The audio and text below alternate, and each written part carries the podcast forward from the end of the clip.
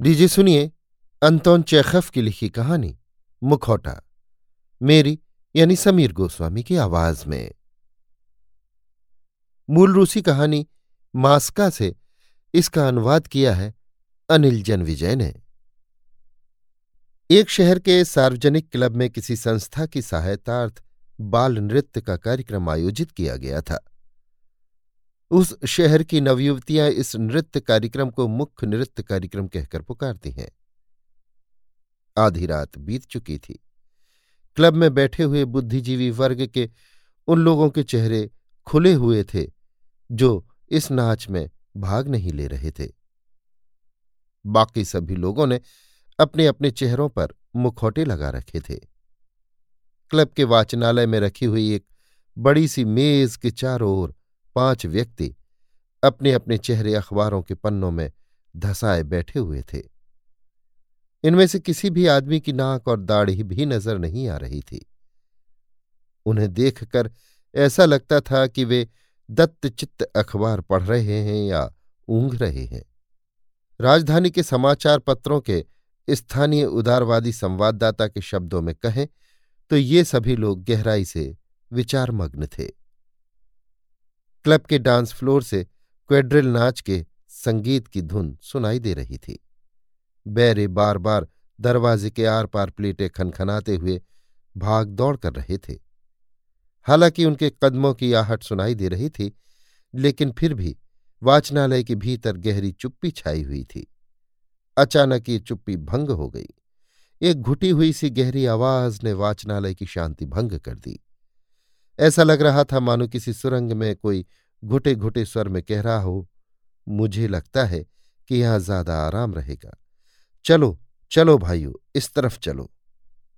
तभी वाचनालय का दरवाज़ा खुला और एक चौड़े कंधों वाला, नाटा हट्टा कट्टा व्यक्ति, कोचवान की वर्दी पहने, अपनी टोपी में मोर पंख लगाए और चेहरे पर मुखौटा लगाए वाचनालय में घुसा।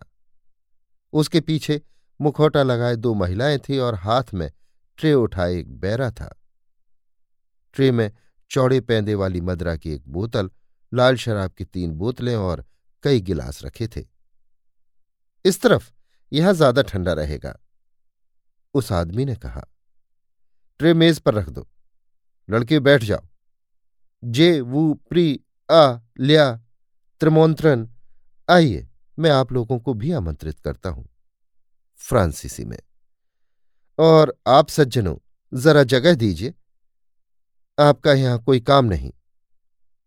वो थोड़ा सा डगमगाया और अपने हाथ से मेज को झाड़ते हुए मेज पर रखी कई पत्रिकाएँ नीचे फर्श पर गिरा दी।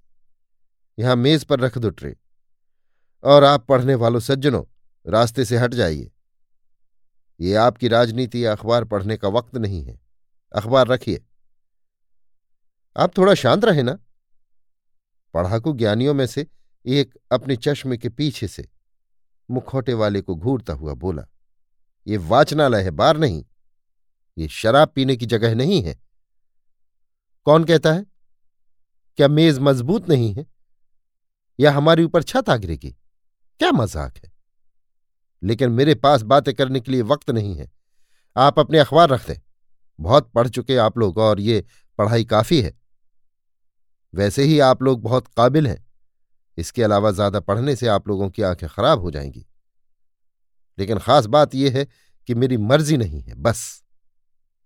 बैरी ने ट्रे मेज पर रख दी और झाड़न बाह डाले। दरवाजे पर खड़ा हो गया।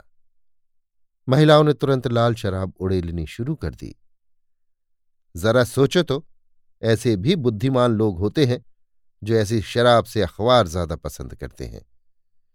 मोरपंख वाले ने अपने लिए शराब उड़ेलते हुए कहा, ये मेरा विश्वास है, आदरणीय महान भाव, कि आप लोगों को अखबार इसलिए अधिक प्रिय है कि आपके पास शराब पीने के लिए पैसे नहीं हैं। क्या मैं ठीक कहता हूँ? इन पढ़ाकुओं की ओर देखो, और आपके अखबारों में लिखा क्या है? ए चश्मे वाले, हमें भी कुछ खबर बताओ।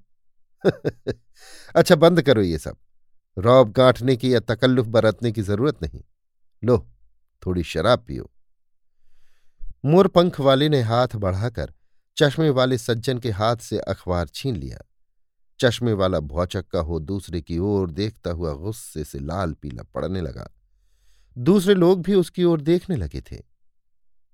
जनाब, आप अपने आप को भूल गए हैं। वो चिल्लाया। आप वाचनालय को शराबियों के अड्डे में बदले डाल रहे हैं। हंगामा कर रहे हैं। लोगों के हाथ से अखबार छीन रहे हैं, पर मैं ये बर्दाश्त नहीं कर सकता। आप जानते नहीं जनाब कि आप बात किससे कर रहे हैं।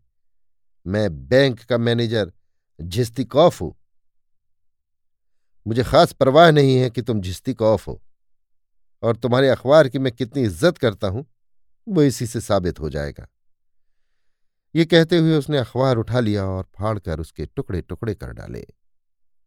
गुस्से से पागल हुआ जिस्तिकोफ बोला, सज्जनों, इसका क्या मतलब है? ये तो बहुत अजीब बात है। ये ये तो बस भौचक्का कर देने वाली बात है। अब गुस्सा हो रहे हैं। वो व्यक्ति हँसते हुए बोला मैं कितना डर गया हूँ। देखो, डर के मारी मेरी टांगे कैसी थरथरा रही हैं। अच्छा सज्जनों, अब मेरी बात सुनो। मज़ाक लग रहा। मैं आपसे कतई बात करना नहीं चाहता। मैं इन लड़कियों के साथ एकांत चाहता हूँ, मैं मौज करना चाहता हूँ। इसलिए मेहरबानी करके गड़बड़ न कीजिए और यहाँ से चुपचाप चले जाइए। वो रहा दरवाज़ा। जनाब बेली बुखिन, निकल जाओ यहाँ से। जाओ जहन्नुम में। तुम यहाँ इस तरह अपना थूथन क्यों उठा रहे हो? जब मैं कहता हूँ, जाओ तो फ़ौरन चले जाओ। जल्दी, वरना उठाकर फेंक दूँगा। एक अनाथालय के खजांची बेले बुखीन ने क्रोध से लाल पड़ते हुए और कंधे मटकाते हुए कहा, क्या कहा तुमने? मेरी समझ में नहीं आता। कोई दुष्ट व्यक्ति मेरे कमरे में घुसाए और एकाएक भगवान जाने क्या क्या बकने लगे? क्या क्या? दुष्ट? क्रोध से मेज पर गुस्सा मारते हुए, जिससे ट्रे में रखे गिलास उछल पड़े, मोर पंख वाला आदमी चिल्लाया, तुम किससे बात कर रहे हो? क्या तुम समझते हो कि मैं मुखौटा पहने हूँ? तो तुम मुझे जो चाहो कह लोगे। तुम तो बड़े खर दिमाग हो। मैं कहता हूँ, निकल जाओ बाहर और बैंक मैनेजर भी यहाँ से रफू चक्कर हो जाए। तुम सब बाहर निकल जाओ। मैं नहीं चाहता कि एक भी बदमाश इस कमरे में रहे। जाओ जहन्नुम में। वो हम देख लेंगे। जिस्तिकोफ बोला, जिसके चश्मे तक का शीशा धुंधला हो गया था। मैं तुम्हें अभी दिखाता हूँ। अरे कोई है? अरे तुम जरा किसी मैनेजर वैनेजर को तो बुलाओ। एक मिनट बाद छोटे कद का लाल बालों वाला मैनेजर कोट के कॉलर में अपने पद का सूचक नीला फीता लगाए, नाच की मेहनत से हाफता हुआ कमरे में आया। जनाबे अली इस कमरे से चले जाइए। उसने बोलना शुरू किया। ये पीने की जगह नहीं है। मेहरबानी करके खाने पीने वाले कमरे में चले जाइए। अरे, तुम कहाँ से अटपके मुखौटे वाला बोला, मैंने तो तुम्हें बुलाया नहीं था। मेहरबानी करके गुस्ताखी न करें और बाहर चले जाएँ। देखिए जनाब, मैं आपको एक मिनट का मौका देता हूँ, चूँकि तुम यहाँ के मैनेजर हो और एक बड़े अफसर हो। इसलिए इन नौटंकी बाजों को बाहर ले जाओ। मेरे साथ की ये लड़कियाँ आसपास किसी अजनबी का रहना पसंद नहीं करती। अजनबियों को देखकर वे शर्माती हैं और मैं अपने पैसे की पूरी पूरी कीमत चाहता हूँ और उन्हें बिल्कुल वैसा ही देखता हूँ जैसी वे ज़मीन पर आई थी। निश्चय ही ये सुअर ये नहीं समझ रहा कि वो अपने सुअर खाने में नहीं है। जिस्तिकोफ चिल्लाया, ये वस्त्रत स्प्रीदोनिच को बुलाओ। ये वस्त्रत स्प्रीदोनिच? सारे क्लब में उसको पुकारा जाने लगा, ये वस्त्र स्प्रीदोनिच कहाँ है? और शीघ्र ही वो आ पहुँचा। पुलिस की वर्दी में वो एक बूढ़ा आदमी था। भारी गले से अपनी डरावनी आँखें तरेरते हुए और ऐठी हुई अपनी मूछे हिलाते हुए बोला, मेहरबानी करके कमरा छोड़ दें। सचमुच? तुमने तो मुझे डरा दिया? मज़ा लेकर वो व्यक्ति हँसते हुए बोला, भगवान की कसम, बिल्कुल डरा दिया। कैसी मजाकिया सूरत है। खुदा की कसम, बिल्ली की सी मूछे है। बाहर निकल पड़ रही आँखें। ओ गुस्से से कांपता अपना सारा दम लगाकर यह वस्त्र स्प्रीदों चीखा। बहस बंद करो, निकल जाओ, वरना मैं तुम्हें बाहर फेंकवा दूँगा। वाचनालय में हंगामा मचा हुआ था। गुस्से से टमाटर की तरह लाल पड़ गया यह वस्त्र स्प्रीदों ने चिल्ला रहा था। सभी बुद्धिजीवी चिल्ला रहे थे, पर उन सब की आवाज़ें उस मुखौटे वाले की गले से निकली। दबी घुटी गंभीर आवाज़ में डूब गई। इस हो हल्ले में नाच बंद हो गया और बहुत से मेहमान हॉल से निकलकर वाचनालय में आ गए। क्लब में जितने पुलिस वाले थे, उन पर असर डालने के लिए उन सबको बुलाकर ये वस्त्र स्प्रीदोनिच रिपोर्ट लिखने बैठा। लिख डालो। मुखोटे वाले व्यक्ति ने कलम के नीचे उंगली घुसेड़ते हुए कहा, अब मुझ बेचारे का क्या होगा? हाय मुझ गरीब का क्या होगा? आप लोग क्यों अनाथ गरीब को बर्बाद करने पर तुले हुए हैं? अच्छा तो क्या अब रिपोर्ट तैयार हो गई? क्या सब लोगों ने इस पर दस्तखत कर दिए? अब देखो। एक, दो, तीन। वो उठ खड़ा हुआ अपनी पूरी ऊंचाई तक तन गया और अपना मुखौटा उतार फेंका। अपना शराबी चेहरा दिखाने और उससे पड़े असर का मज़ा लूटने के बाद वो आराम कुर्सी में धस गया और खूब ज़ोर ज़ोर से हंसने लगा। सचमुच ही देखने लायक असर हुआ। सभी बुद्धिजीवी हैरान नज़रों से एक दूसरे की तरफ़ देखने लगे और डर से पीले पड़ गए। कुछ तो अपने सिर खुजलाते भी देखे गए। अनजाने में कोई भारी गलती कर डालने वाले व्यक्ति की तरह यह वस्त्र स्प्रिदोनिच ने खखार कर अपना गला साफ़ किया।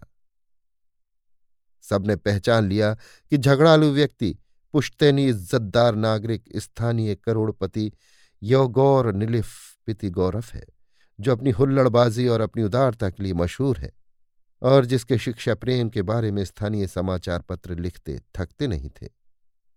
क्या अब आप लोग यहाँ से जाएँगे या नहीं? थोड़ा रुककर पितिगौरव ने पूछा। पंजों के बल चलते हुए बिना एक भी शब्द कहे, बुद्धिजीवी लोग कमरे के बाहर निकल गए और उनके पीछे पितिगौरव ने दरवाज़ा बंद कर ताला लगा दिया। तुम जानते थे कि वो पितिगौरव है? यह वस्त्र स्प्रीदोनच ने कुछ देर बाद वाचनालय में शराब ले जाने वाले बैरे के कंधे झंझोड़ते हुए भारी आवाज़ में कहा, तुमने कुछ कहा क्यों नहीं? उन्होंने मुझे मना जो किया था। मना किया था? ठहर बदमाश, मैं तुझे जब एक महीने के लिए जेल में ठूंस दूँगा, तब तुझे पता चलेगा कि मना किया था कि क्या मानी होते हैं। निकल जाए यहाँ से। फिर बुद्धिजीवी लोगों की ओर मुड़ते हुए बोला, और आप लोग भी खूब हैं, उड़दंग मचा दिया जैसे। दस मिनट के लिए आप वाचनालय छोड़ नहीं सकते थे। खैर, सारी गड़बड़ और मुसीबत आपकी ही बुलाई हुई है और आप लोग ही अब निपटिए इससे। अरे साहब, भगवान के सामने कहता हूँ, मुझे ये तरीके पसंद नहीं है, कतई पसंद नहीं है। मायूस, परेशान, पछताते हुए बुद्धिजीवी एक दूसरे से फुसफुसाते हुए बात कर रहे थे और क्लब में इधर उधर घूम रहे थे। उन लोगों की तरह जिन्हें आने वाली मुसीबत का पता लग गया हो। उनकी बीवियों और बेटियों पर ये सुनकर खामोशी छा गई कि पितिगौरव बुरा मान गए हैं, नाराज़ हैं और वे अपने घर चल दी। नाच बंद हो गया। रात दो बजे पितिगौरव वाचनालय से बाहर निकला। वो नशे में झूम रहा था। हॉल में आकर वो बैंड की बगल में बैठ गया और बाजों की धुन पर ऊंघने लगा। ऊँघते ऊँघते उसका सिर संतप्त मुद्रा में लटक गया और वो खर्राटे लेने लगा।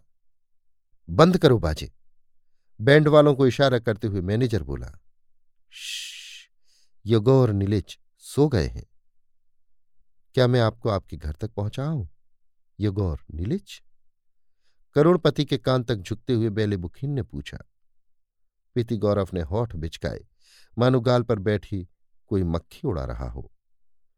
क्या मैं आपको घर तक पहुंचाऊं बेले बुखिन ने फिर कहा, या आपको गाड़ी लाने को कह दू? क्या? तुम क्या चाहते हो? आपको घर पहुंचाना। सोने का समय हो गया है ना? घर? मैं घर जाना चाहता हूँ। मुझे घर ले चलो। खुशी से दमकता हुआ बेले बुखेन पिति गौरव को सहारा देकर उठाने लगा।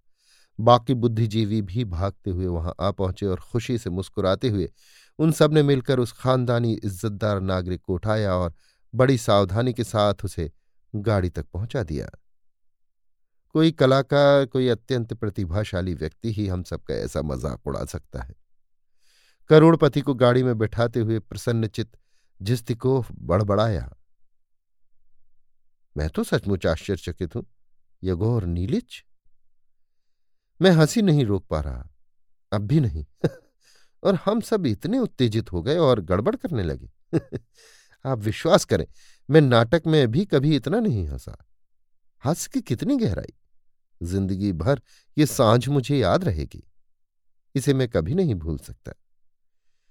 पिति गौरव को विदा करने के बाद बुद्धिजीवी लोग प्रसन्न व आश्वस्त हो गए। जिस्तिकोफ ने खुशी से डींग मारी। उन्होंने मुझसे हाथ मिलाया। तो अब सब ठीक है।